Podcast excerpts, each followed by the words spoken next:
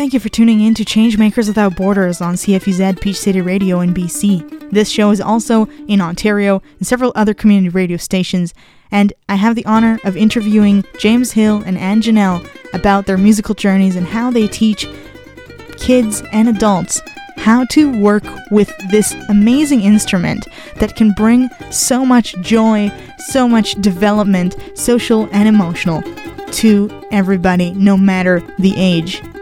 I hope you enjoy.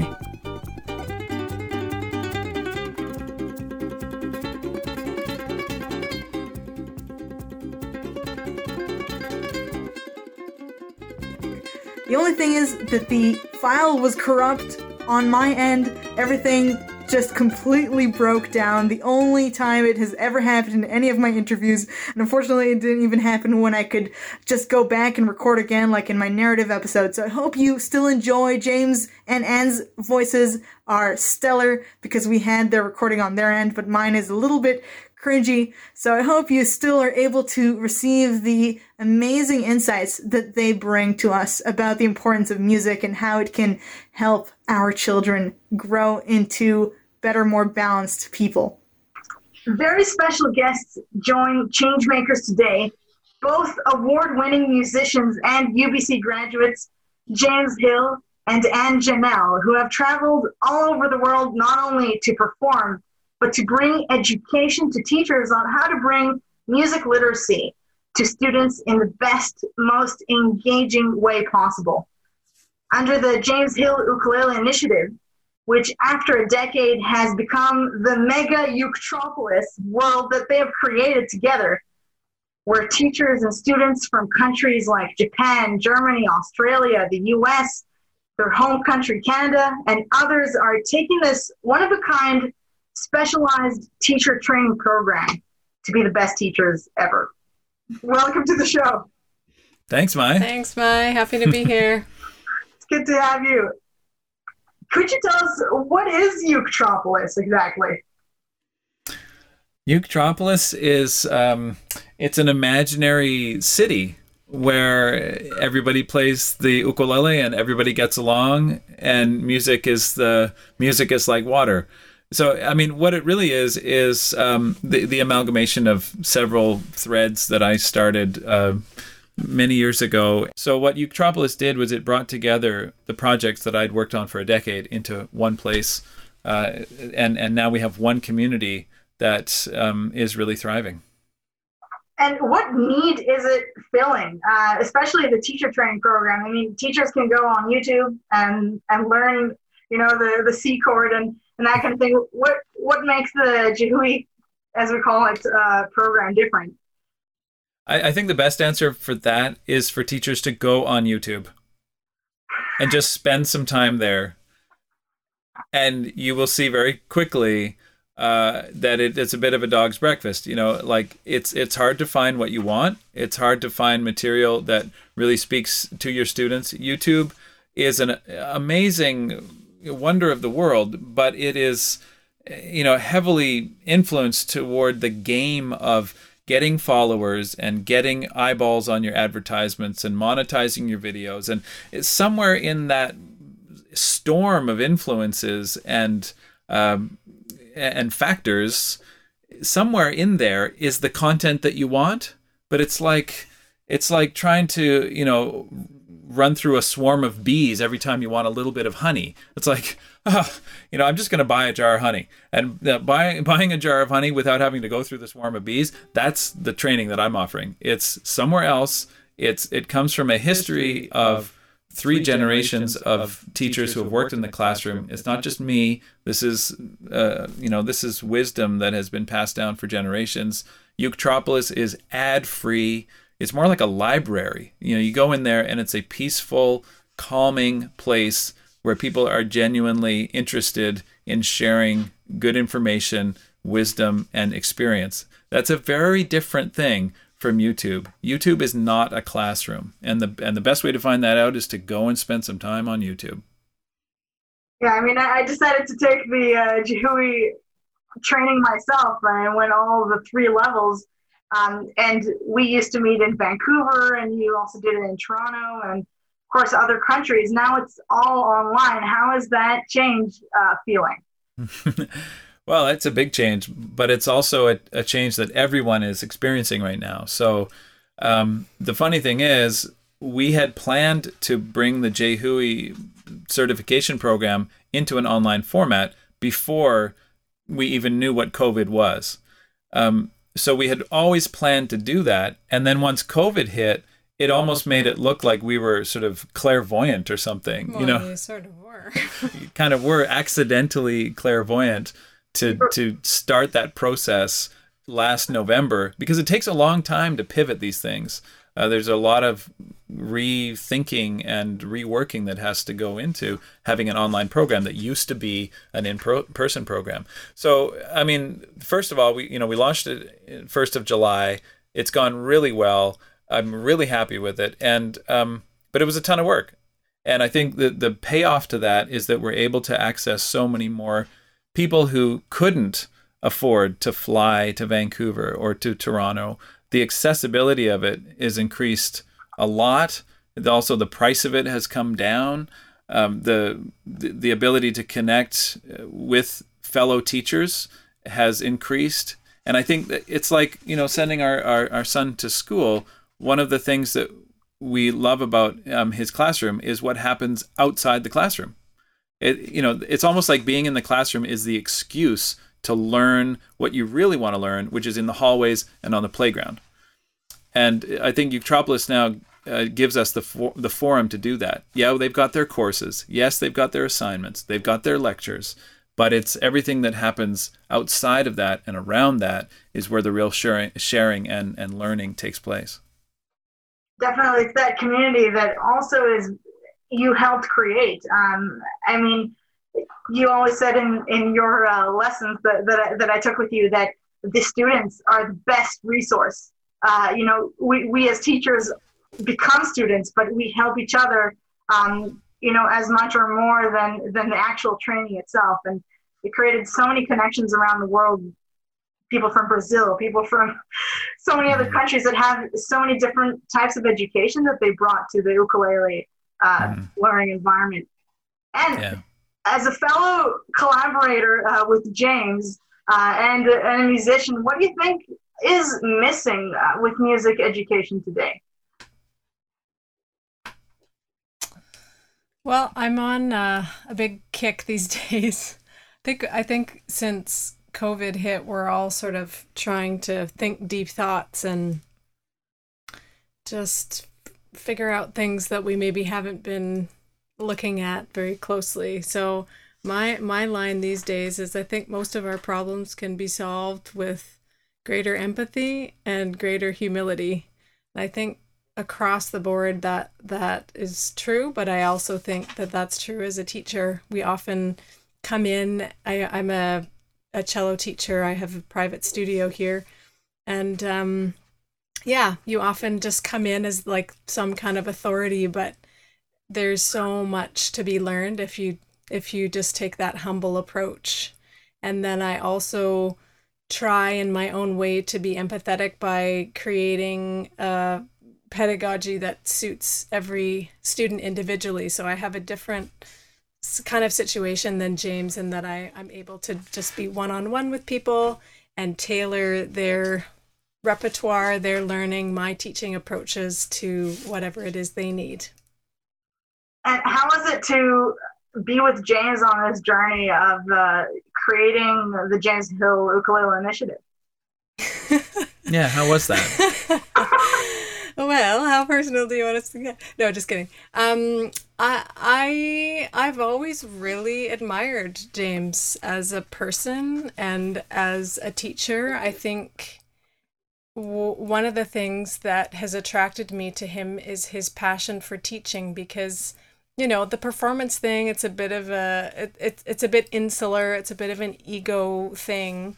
Uh, but to have an equal passion i would say equal maybe even more bigger passion for teaching is yeah it's just it's just been very inspiring to me. And i think it makes me appreciate him more. It makes me see his values more. And uh, it, it's it's just a great compatibility for me. I think you know behind the scenes it means like I'm cooking a lot of meals and I'm looking after Alder a lot, and um, we we always sort of approach every project like this as like a family business, and we all have our role to play. And I'm I'm so delighted that he's doing something that I think is so important for the world and not just like building a new video game or something like that. like it's yeah, it's it's easy to it's easy to help out when I can see that it really is helping to change lives and to bring music to more people. I mean, even just building the the Jehui uh, pedagogy, and you you built the ukulele in the classroom series with uh, Char- Chalmers Chalmers Doan. Sorry, that that You name got it. will. I. It's a mouthful. Yes. Um, h- how is it to work with him and, and to create all of this uh, new material?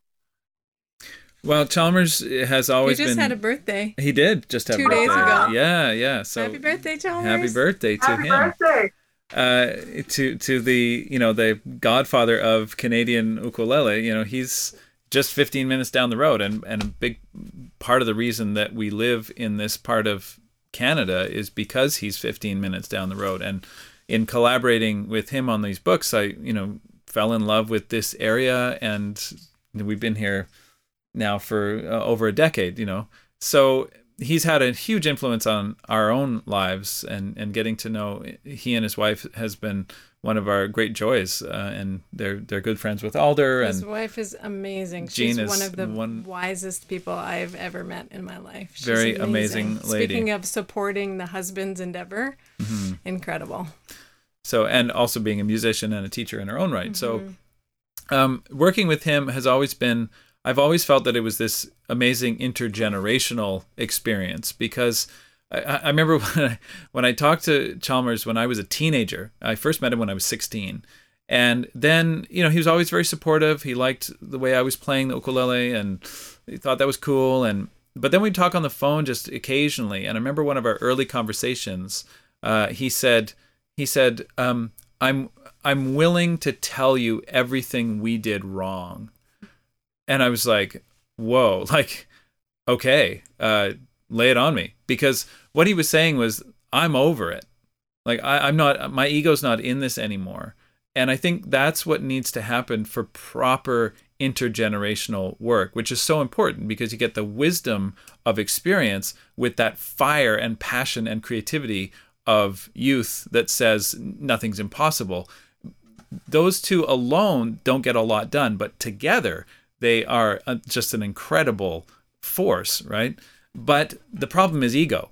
And you, you, you often hear people saying, oh, well, that skips a generation.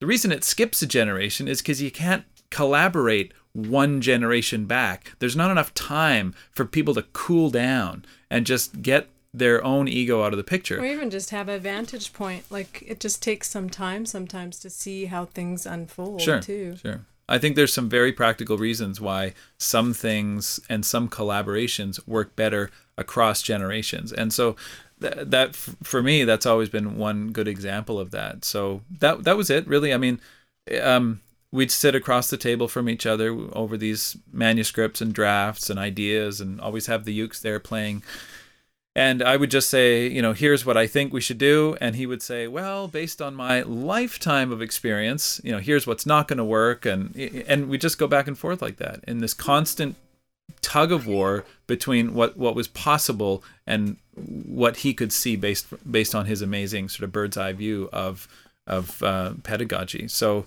in that way, it was always a really uh, very fruitful collaboration. And would you say there were things that he brought to the table that you never would have thought of your thought of yourself? Oh yeah, like all the time. But but not necessarily in the sense of oh, you know, here's a technique or here's a skill or here's a chord that we should teach. It was more like in terms of the psychology of how it was going to land.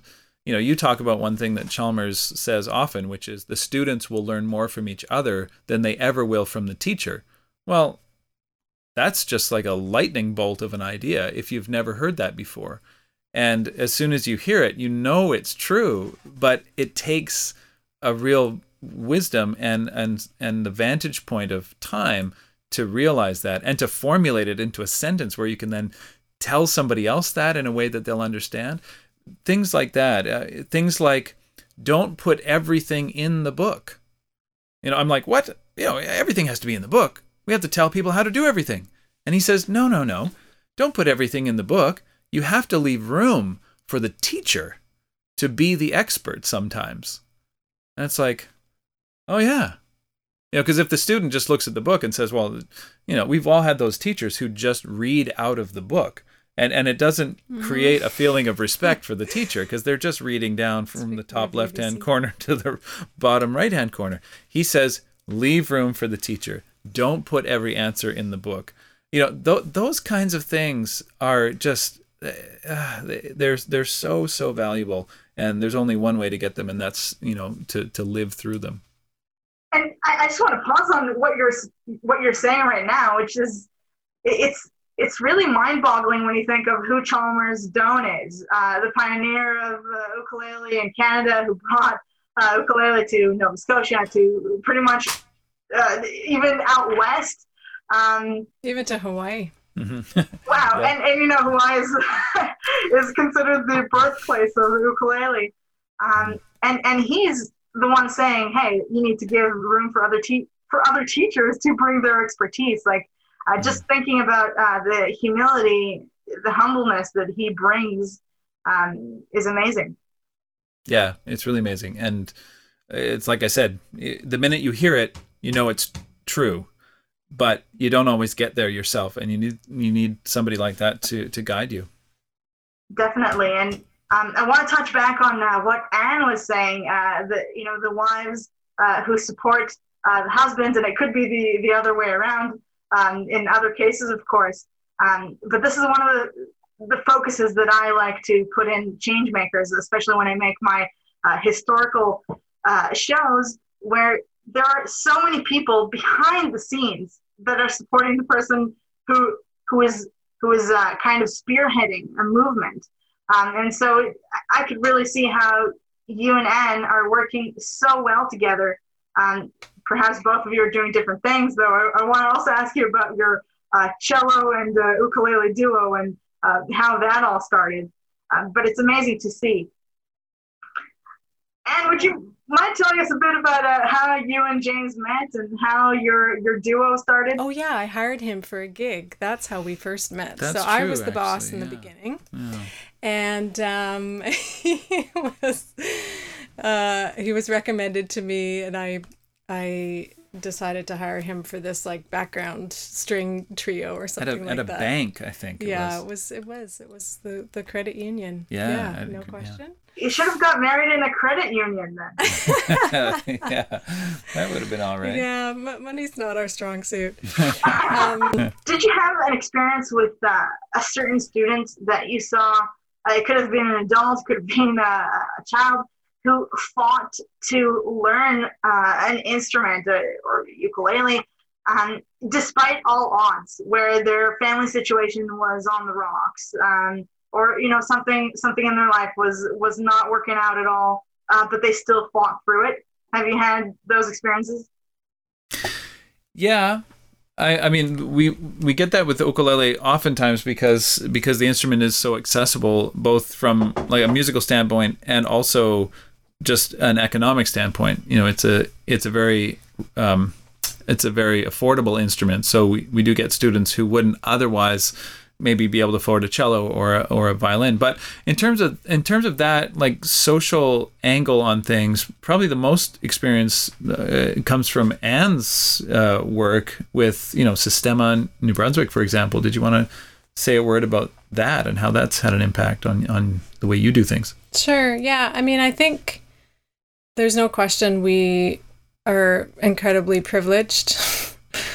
and now, again, with recent protests, and we, it's just coming to the fore, like how really fortunate and privileged we are. And I, I had never fully accepted, or not accepted, but acknowledged that, I guess.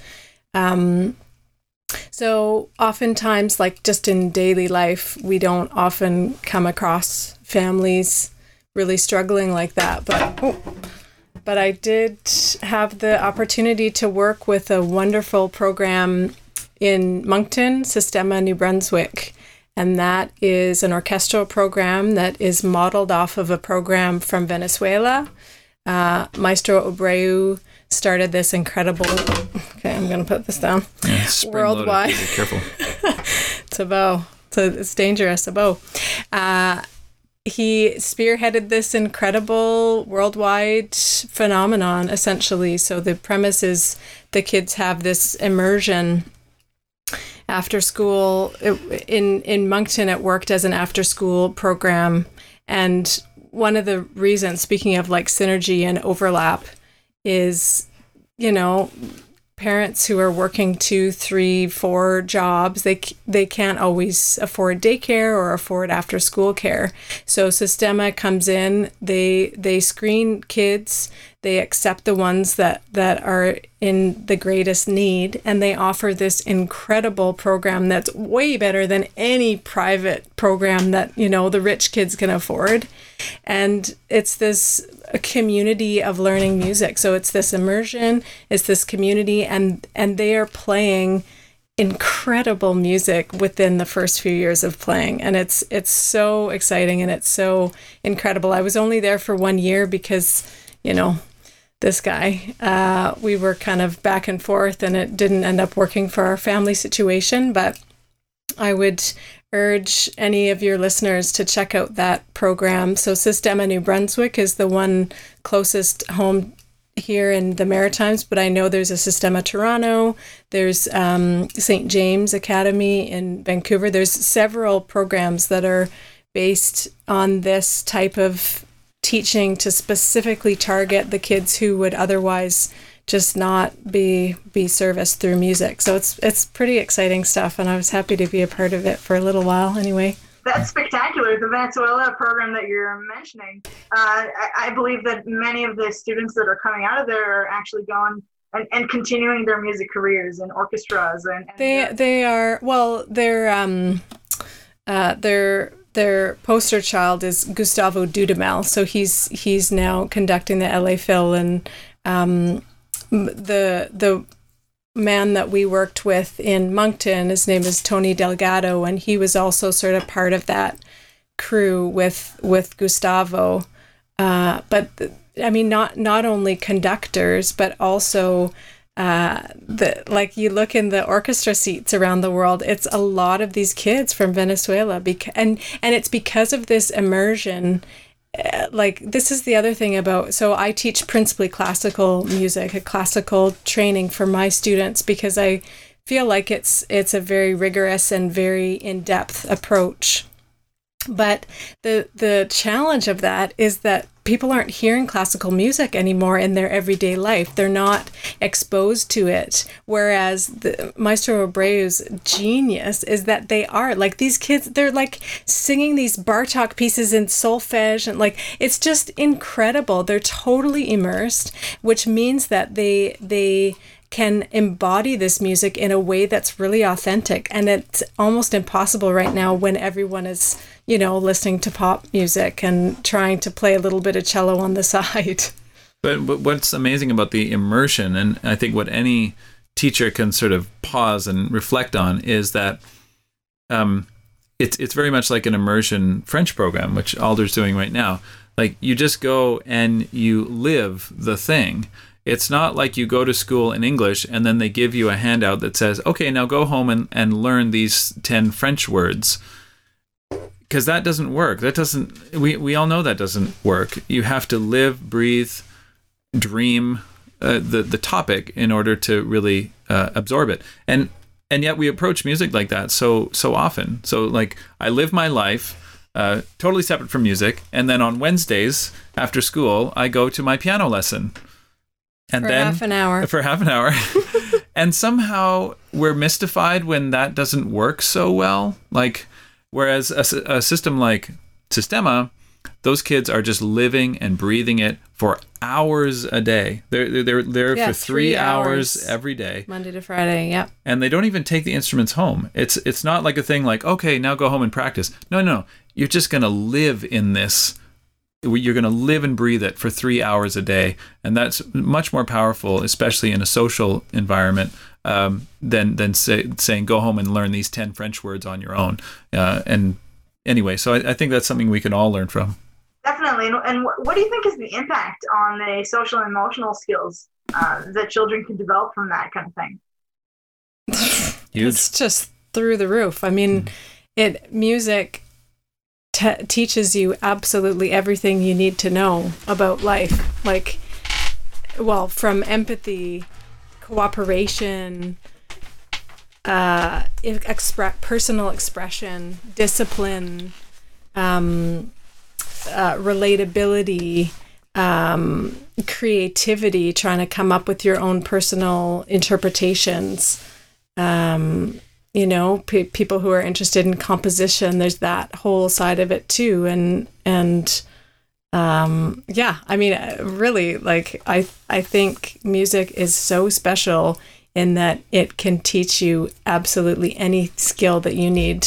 And i find well and it's funny my my studio right now is all adult students just for whatever reason just at this at this point in my in my teaching and I often find that it's a bit of a therapy session. you know, like adults come in with all of this baggage and and they have these things that they can do and they can't do or they want to do and don't want to do and and then it becomes this way of just like navigating through and giving them this confidence this positive reinforcement this uh essentially like a champion. Like you can do this. You're strong enough. You're smart enough. You're fast enough. You can do this.